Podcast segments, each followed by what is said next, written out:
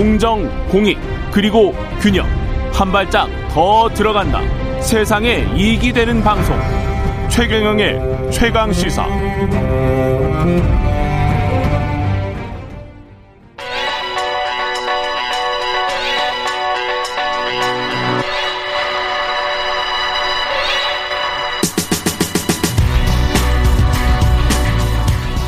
네, 최경영의 최강 시사 매주 금요일마다 여야 대선 주자 관련 여론조사 살펴보고 있는데요. 여론조사 전문업체 메타보이스의 김봉신 대표 자리하셨습니다. 안녕하세요. 예, 예. 안녕하십니까.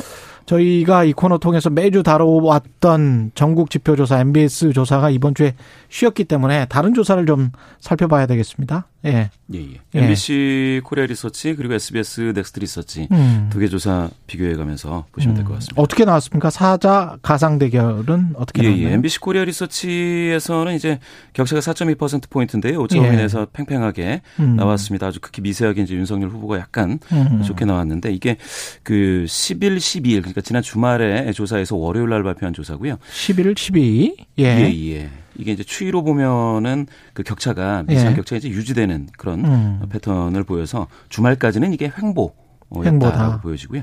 그런데 이제 그 14, 15 화수 조사에서 이제 16일 목요일 발표한 음. SBS 이제 넥스트 리서치 조사에서는 아주 극히 미세하지만 오차 범위 내에서 이재명 후보가 예예 2.1% 포인트 약간 오점인에서 음. 팽팽하지만 음. 예, 예, 그 안에서 약간 좀 바뀐 그 결과가 나왔습니다. SBS 그전 조사에서는 윤석열 후보가 오차범위 내에서 앞섰었기 때문에 예, 예. 오차범위 내에 골든 크로스가 나타났다. 예. 그렇죠. 예. 예, 그렇게 해석하셔도 될 것 같은데요. 음. 아무래도 SBS 넥스트 리서치 조사는 이제 유선 번호를 타고 있어서 예. 약간 섞고 있어서 약간 이제 보수 성향자가 조금 더 나올 법한 그런 조사 설계임에도 불구하고 이번에 이재명 후보가 특이하네요. 예, 예. 약간 앞서게 나왔습니다. SBS는 유무선 전화 면접 방식이기 때문에 유선 전화가 지금 섞여 있습니다. 예, 예, 섞여 예. 있습니다. 작지만 섞여 있을 것 같고요. 예, 예. 이게 SBS 조사에서 두 후보 간 역전 뭐 된 원인은 뭐라고 보십니까? 이게 오차범위 내라서 별 의미는 없습니다. 예, 예. 예. 여전히 오차범위 내에서 이제 백중세 이기는 하지만 음. 이재명 후보가 그 안에서도 그 전에는 이제 윤석열 후보가 약간이라도 앞선 게 되게 많았지 않습니까? 예. 그런데 이제 이재명 후보가 약간 아, 음. 오차범위 내에서 약간 미, 세하게 앞서는 게 이제 몇 가지 나오고 있는데요. 이게 그 MBC 코리아 리서치가 이제 주말 조사였지 않습니까? 예. 그때까지만 하더라도 김건희 씨 의혹과 관련돼서 많이 거의 어 나오지 않았죠. 그러나 예. 그 월요일서부터 갑자기 이제 언론에 집중적인 보도가 있었고 그 결과 SBS 아, 넥스트 리서치 조사에 반영이 된 것 같습니다. 그렇군요. 차기 예. 대선 인식에서는 여전히 야권 후보가 당선돼야 된다는 인식이 많네요. MBC 조사에서. 예, 예, 예. 예. 야권 후보 그렇지만 이게 좀 약간 좀 애매한 거는 예. 정권 교체 위해 정권 교체를 위해서 야권 후보가 당선돼야 된다라는 응답이 예. 52% MBC 조사에서. 근데 윤석열 지지율은 윤석열 후보 지지율은 38.7%니까 13.3% 포인트 격차가 있습니다. 차이가 많이 납니다. 예, 예. 예. 그러니까 이제 야권 그 정권 교체 적임자로서의 윤석열 후보에 대한 지지가 상대적으로 좀 적은 거죠. 음, 예, 예. 이거는 그 윤석열 후보 입장에서는 하여간 풀어야 할 예, 예. 과제인 것 같고요. 예. 맞습니다. MBC 조사에서 부동산 저출산 등 정책 과제 해결 능력에 대한 질문도 있었는데 예, 예. 이재명 후보가 이 정책 관련해서는 다른 조사들도 그렇고 계속 좀 많이 나오는 게 있군요. 예, 예. 좋, 예. 좋게 나오고 있습니다. 코로나19 뭐 위기 대처나 취업 주거 등 청년 대책 같은 경우에 이재명 후보가 굉장히 좀 앞서고 있는데요. 그런데 이제 저출산 해결과 육아, 성평등 정책과 젠더 갈등 해결 이런 것들은 이제 이재명, 윤석열, 심상정까지 해서 어세 명의 후보로 좀 분산되는 것처럼 나왔습니다. 예. 이 후보 검증할 때뭘 예, 예.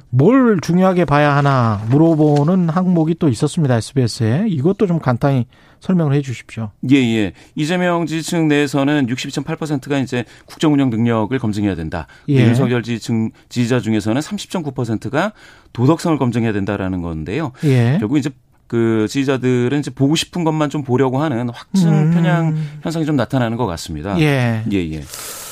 하, 국정 운영 능력과 본인의 도덕성을 참 어떻게 평가를 해야 될지 저도 예. 지금은 이제 헛갈립니다. 예, 예.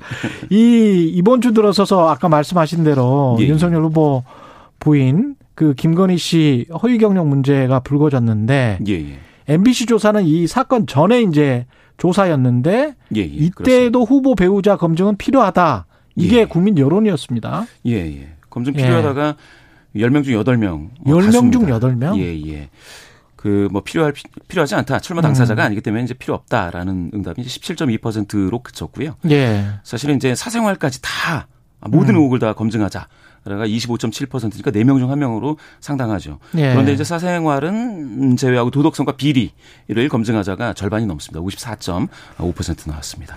그렇군요. 예. SBS 조사는 후보 배우자가 표심에 영향을 미칠까? 이렇게 예. 물어봤는데 결과가 예. 이것도 궁금하네요. 영향을 준다가 10명 중 6명입니다. 10명 중 6명? 예, 많은 편입니다. 예, 예. 그렇군요. MBC, SBS 여론조사 예, 그 예. 조사 개요는 MBC 여론조사는 코리아 리서치에 의뢰해서 지난 12월 11일부터 12일까지 이틀간 한 거고요. SBS 여론조사는 넥스트 리서치에 의뢰해서 12월 14일부터 15일까지 이틀간 한 겁니다. 예, 자세한 사항은 중앙선거 여론조사 심의 홈페이지 가시면 확인하실 수 있습니다.